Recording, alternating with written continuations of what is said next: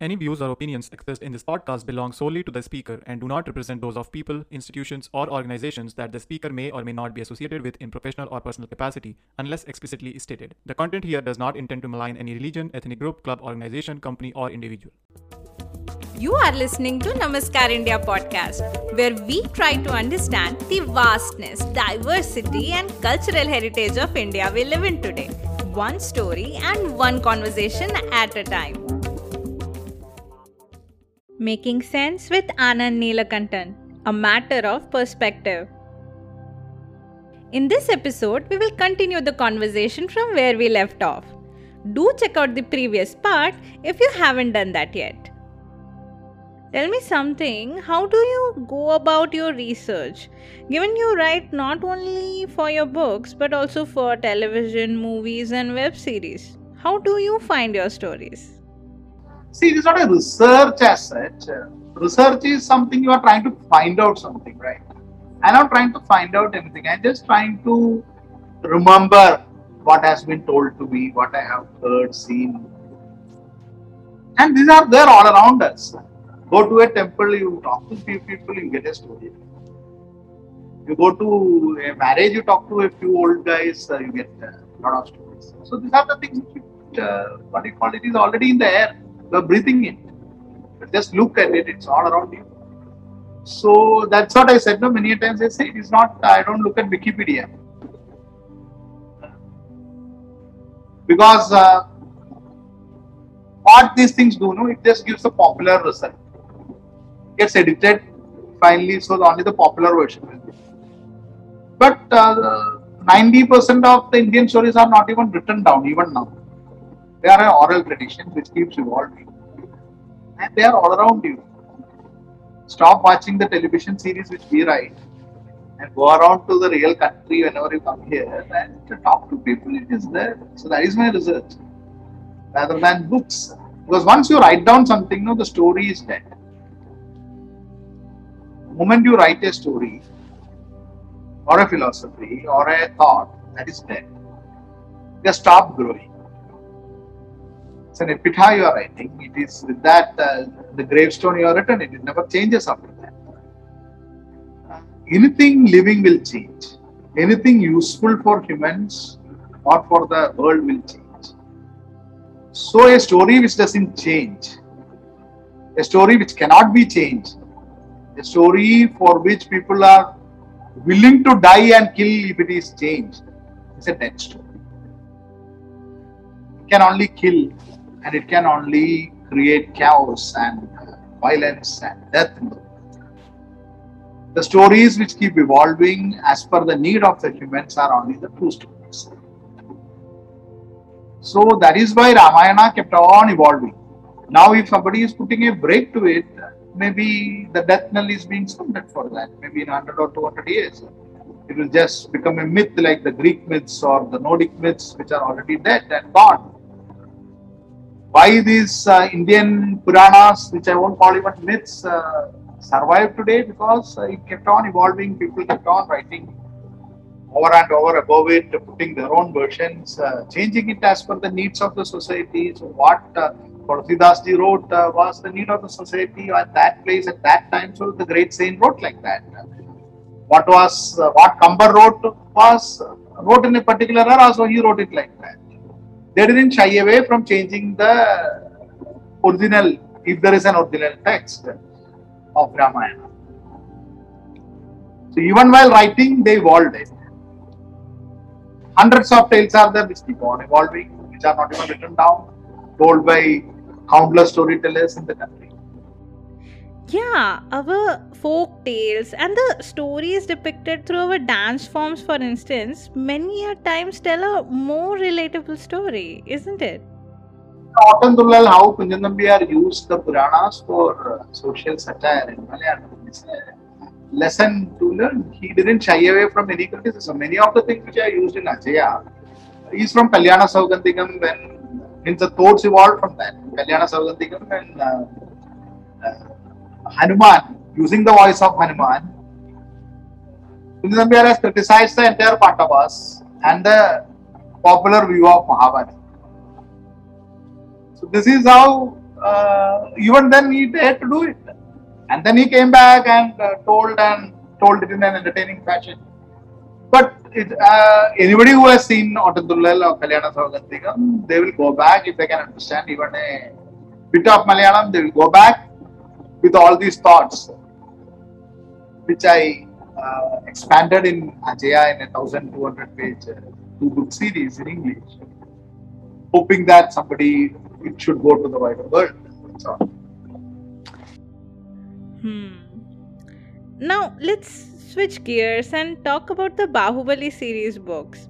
It has set high standards in epic fantasy fiction writing. How did you go about visualizing the same? As I said, no, my storytelling owes a lot to the oral storytelling tradition.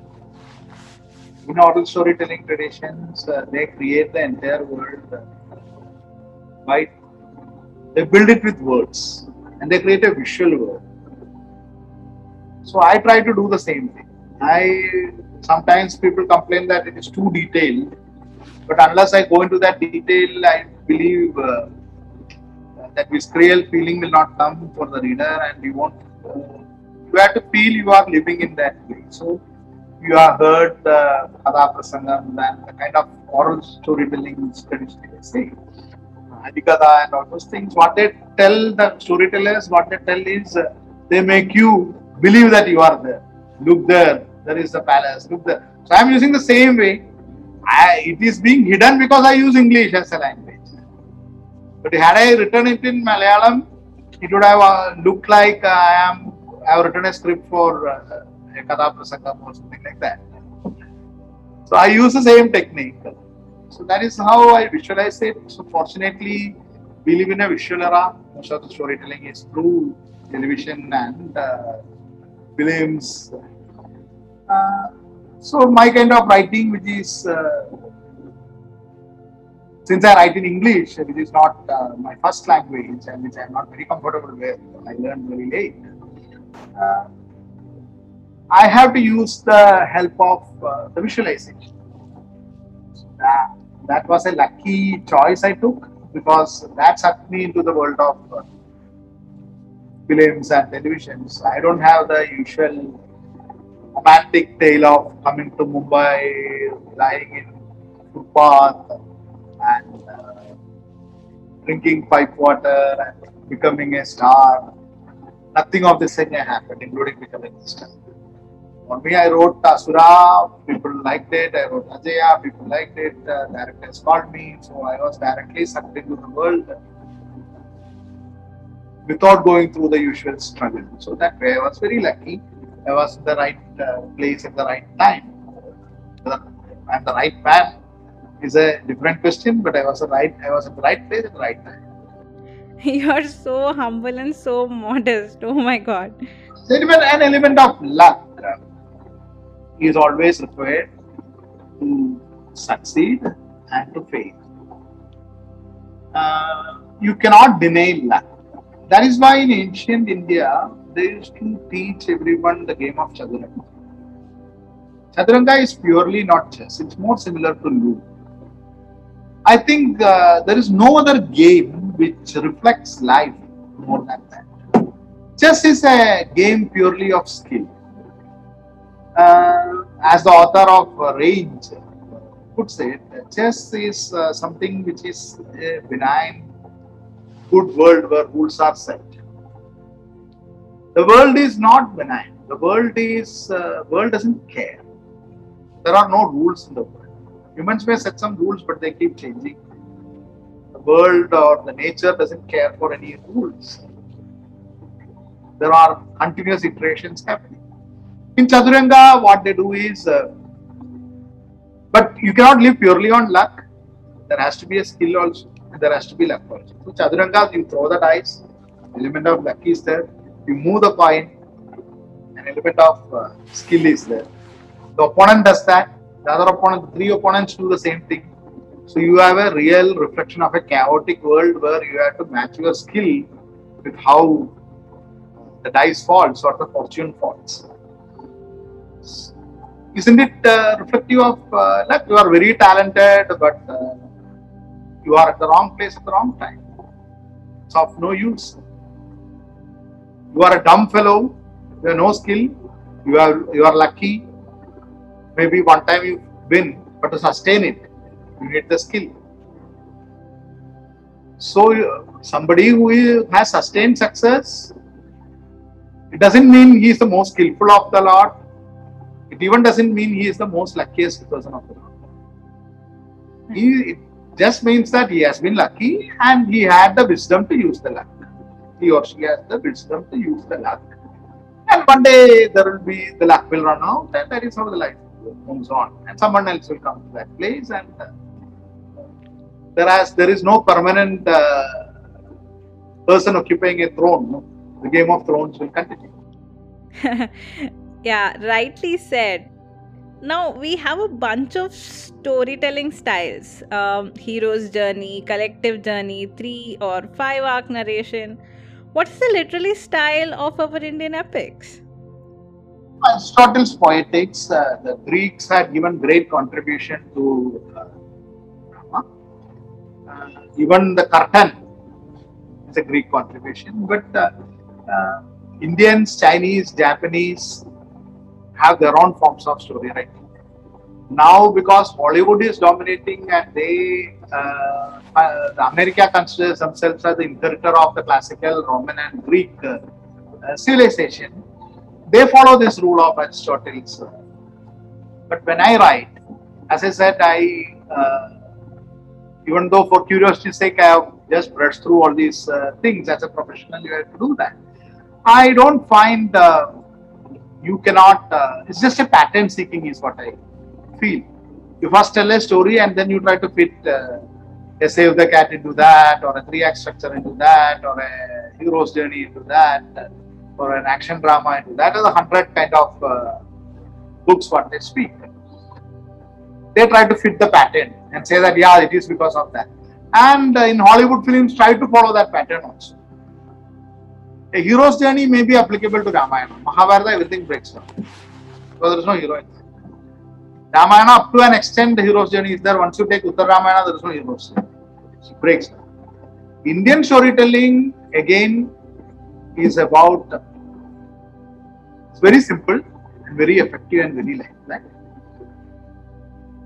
Everyone has his own dharma, what he believes to be dharma, a way of life, a way of worldview. This is dharma. You create a lot of characters who have their own worldview. They are right in their worldview. So when I created 40 characters in Bahubali, I did that. Jimuda has a worldview, Shivagami has a worldview, they have their own dharma, they will do act according to the dharma. Then in Ramayana, Valmiki, what he does, he puts Rama against what he called Dharma Sangha. Everything, the important points of his life keep happening where he has to take a choice. Whichever way he, whichever path he takes, he will be breaking his dharma. Very simple and very complicated. And then he has to face the karma bala of that. And the cycle continues. I just follow this rule, nothing else. No act, nothing. I create characters, I just think about what is their dharma. Yudhishthira's dharma, when I write Mahabharata, Yudhishthira's dharma, he, ha- he has a worldview. He thinks himself as Dharmaputra. He doesn't tell any lies, he's honest. The world sees him like that. And what is his Dharma Sankat? If he has to win the war, he has to tell the lie. He pays the consequences of that. Duryodhana's dharma is that he believes he is the king, he is rightful heir, and he genuinely believes he is better than anyone else. And he is genuinely a great king. Because for 12 years, nobody has a complaint about him. Even Yudhishthira has praises on him. Krishna has praises for Duryodhana and says that now you have proved you are a great one. Why are you doing this? His uh, Dharma Sankat is, uh, he says, I know, okay, I have to be fair to my cousins. But if I am fair to them, then I will not be fair to myself. I know what is right and what is wrong. But uh, I, this is what I am. Bhima's dharma is he will he is a great warrior, he will follow all the rules. What is his dharma sankat? Finally, he has to hit below the belt. He. So it's a continuous journey of dharma and dharma sankat and the karma bala. And this is very simple in storytelling and bring all nine emotions, navarasas into it. Every screen you describe, uh, there is a each chapter will have one rasa prominent, but all the navarasas will be there in each chapter. Bring Panchabhutas. So you describe Bahubali, if you read, you describe the water, you describe the volcano, you describe the fire, the water, the sky, the rains, the air, the, you describe the pancharas, uh, this thing, uh, five senses. You describe the six seasons, not four seasons in India, six seasons, all the ritus. Bring that, you have a lifelike story, that's all. Telling is very simple. You don't worry about act, you don't worry about journey, just an interaction. What is the hero's journey in the three book series of uh, Bahubali? There is no hero's journey there because there is no hero there. Of course, you can see pattern seeking. Okay, she has a choice, she's doing this, but it's not what is happening. In the first scene itself, uh, she's taking a choice which goes against the rule. It's not that she is evolving. And in Indian storytelling, characters don't evolve.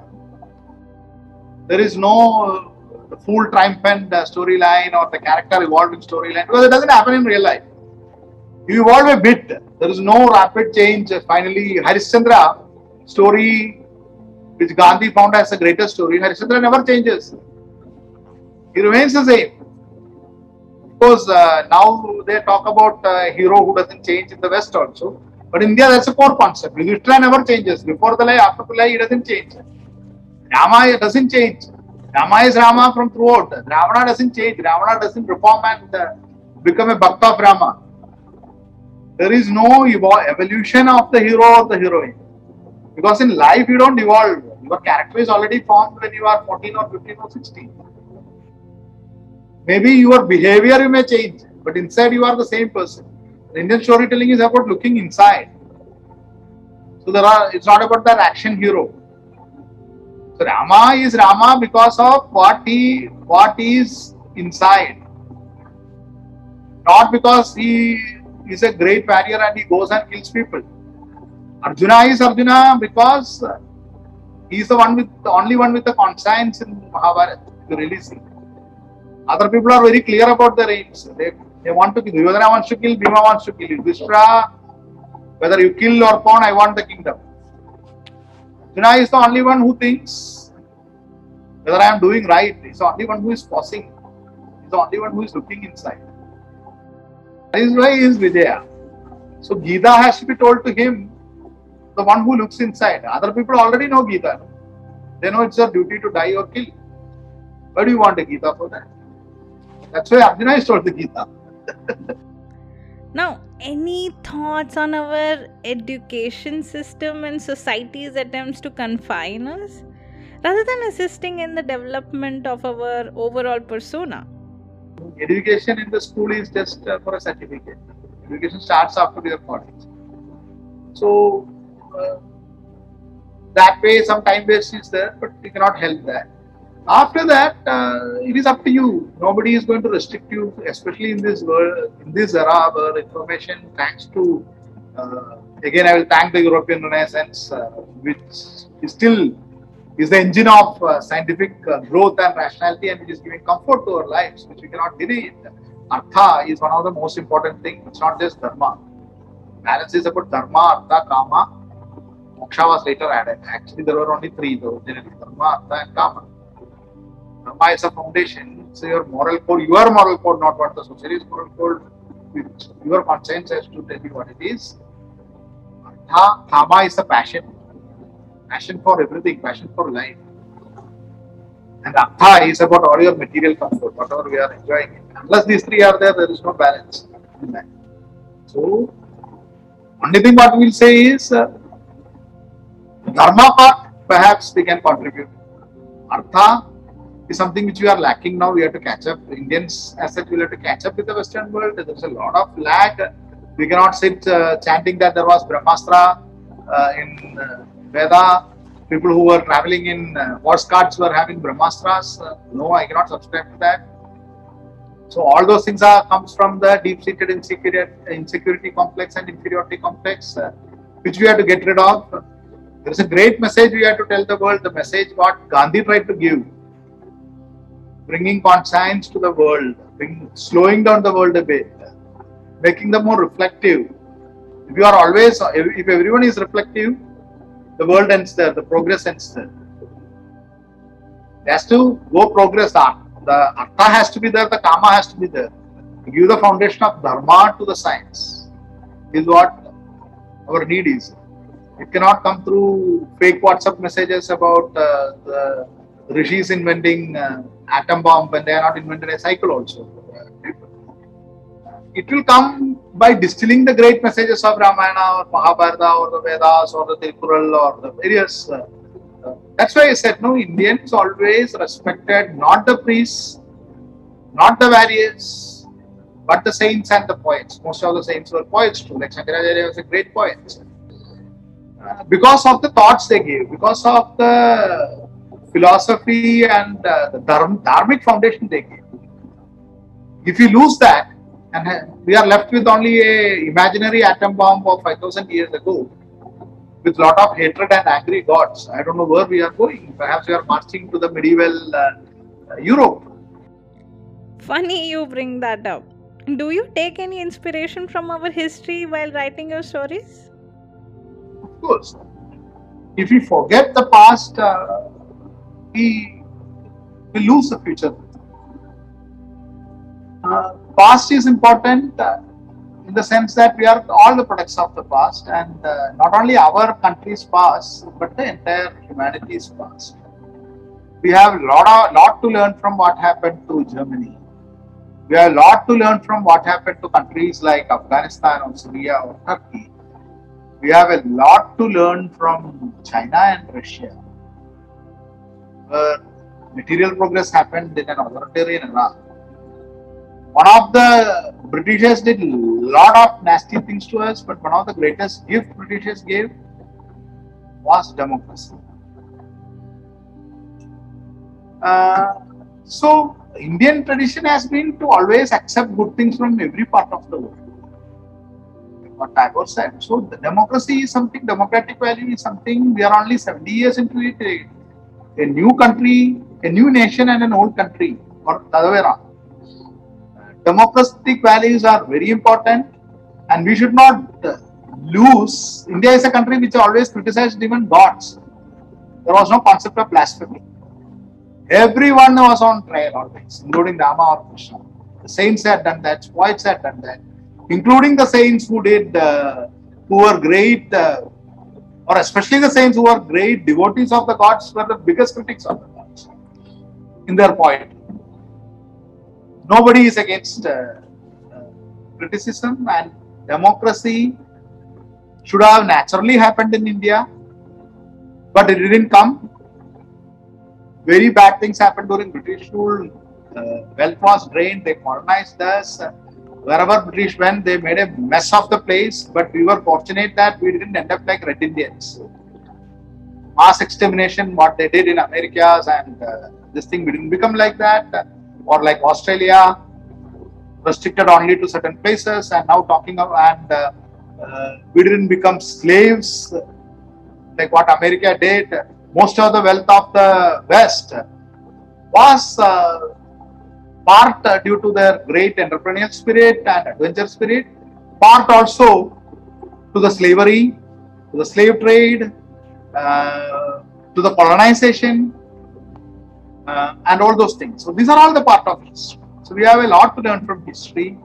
We have a lot to learn from xenophobia of uh, Nazi Germany. We have to learn a lot from Italy we not just Indians. We have to learn from mistakes. Any idiot can learn from mistake. Only a super idiot will not learn from his own mistake. It takes a wise man or a civilization to learn from the mistake of others. Nazi Germany is a big example which is staring at us. Hopefully, India's hopefully India's uh, uh, tradition and the pockets of uh, resistance and the few people who always have upheld uh, the free speech from time immemorial, who had always uh, dared, like Vyasa had dared to put even the flaws of gods, or the Valmiki had done dared to put, or in the great Tamil legend, Nakiran tells Shiva that you may be God, But if you are telling wrong, I will tell what you are telling is wrong and gets burned for that and then again respected for that. This is a tradition we are uh, hoping that uh, we will cherish the one and the only gift uh, given by the British. Was the democracy. We earned the freedom with a lot of struggle. Some gave lives for that, some did armed struggle, some did satyagraha. A lot of people contributed for that. We should not sacrifice it at the altar of authoritarianism. We have Indians have one of the greatest constitutions in the world. We much before many countries which were which had acquired uh, what do you call uh, constitution. We from the day one we became freedom. We had universal suffrage. Everybody had a vote, irrespective of whether a king or a pauper on the street, whether you are a man or a woman. There was no, at least in theory, there was no active discrimination for women or any caste uh, or anybody from holding a post after independence. And uh, many people, many of some of my friends argue that India needs an authoritarian government like Singapore or which is a uh, city as big as uh, a part of Mumbai, one ward of Mumbai, or uh, or China, which has almost 95 percent uh, almost nil diversity. India, with its hundreds of languages, hundreds of religions and thought process and culture, which is more diverse than Europe. When somebody says we need authoritarianism, I will always tell them Indian kings were all authoritarian. They were all dictators and tyrants. And every Tom, Dick, and Harry in the last uh, thousand years who had a lame horse uh, from Central Asia could march here and conquer them.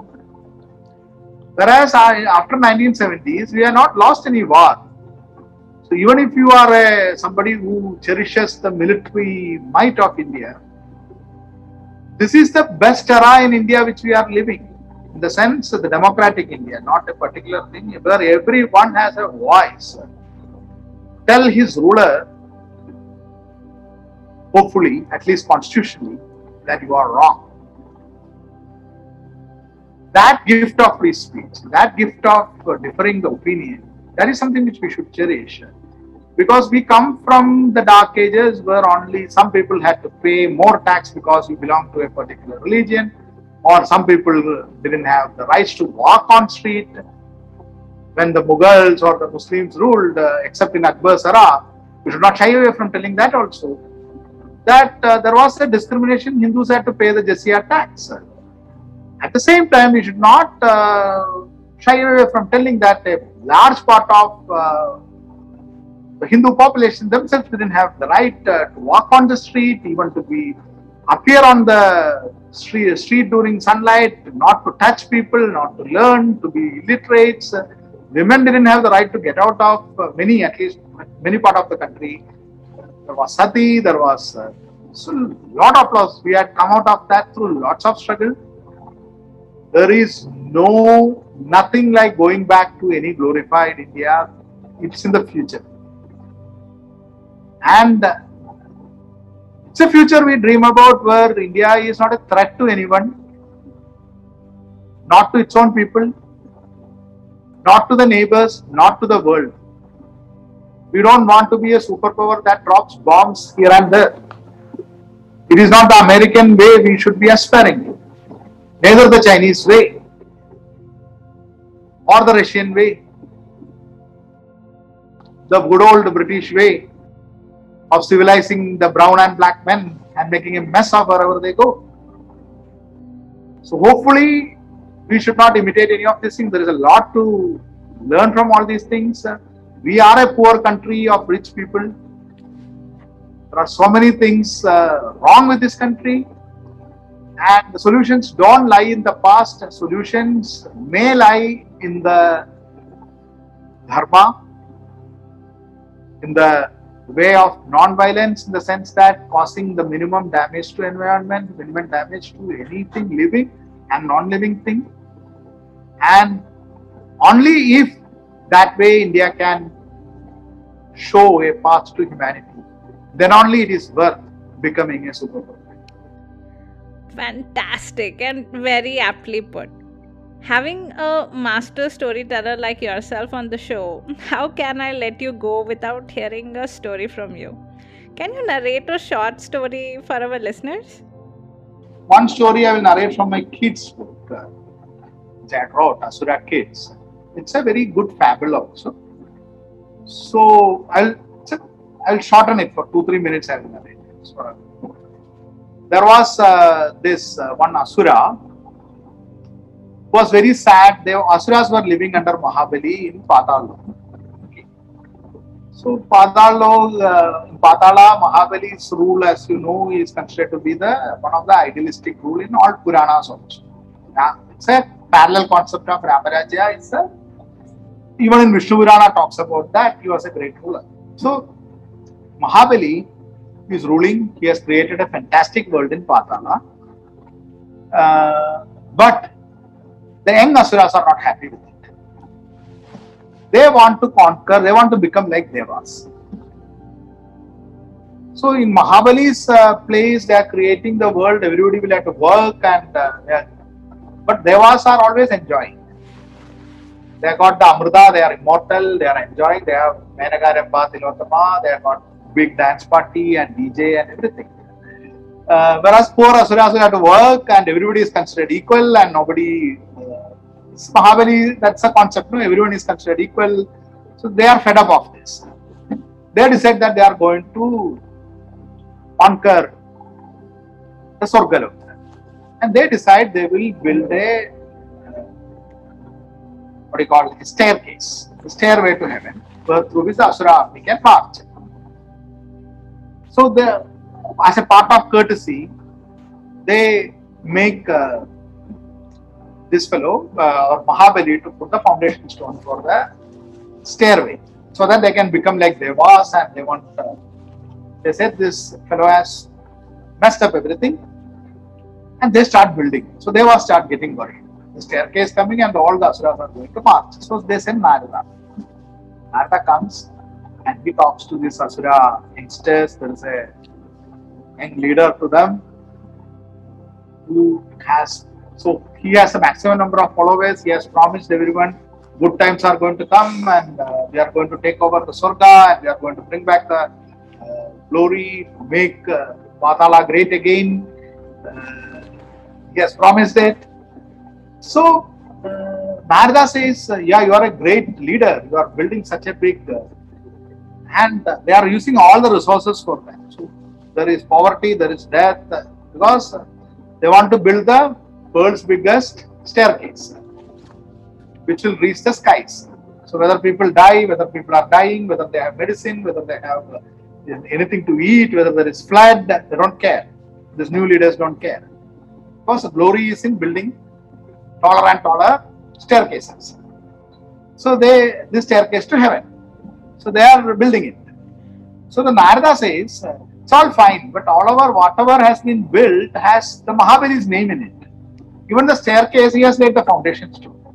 Don't you think you should change that and make people forget Mahabali and put uh, your name because you are making, no? So you put all the old schemes to your name and make the staircase. So these people think, yes, that's a good idea.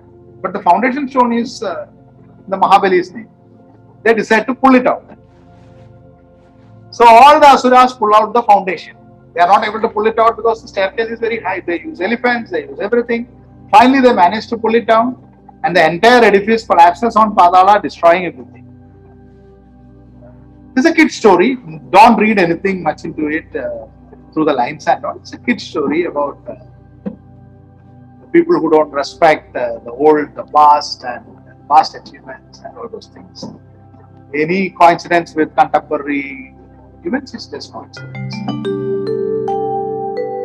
And that was Anand Neelakantan. Connect with him on social media. The links will be in the episode description. Thank you for listening, and this is your host Aradhana signing off until next time. And don't forget to hit that subscribe button on your podcast app or YouTube so that you don't miss on any updates. If you like this episode, then what are you waiting for? Share the podcast with your friends and family. If you have any feedback, you can message me on Facebook, Instagram, or Twitter. The links can be found in the episode description.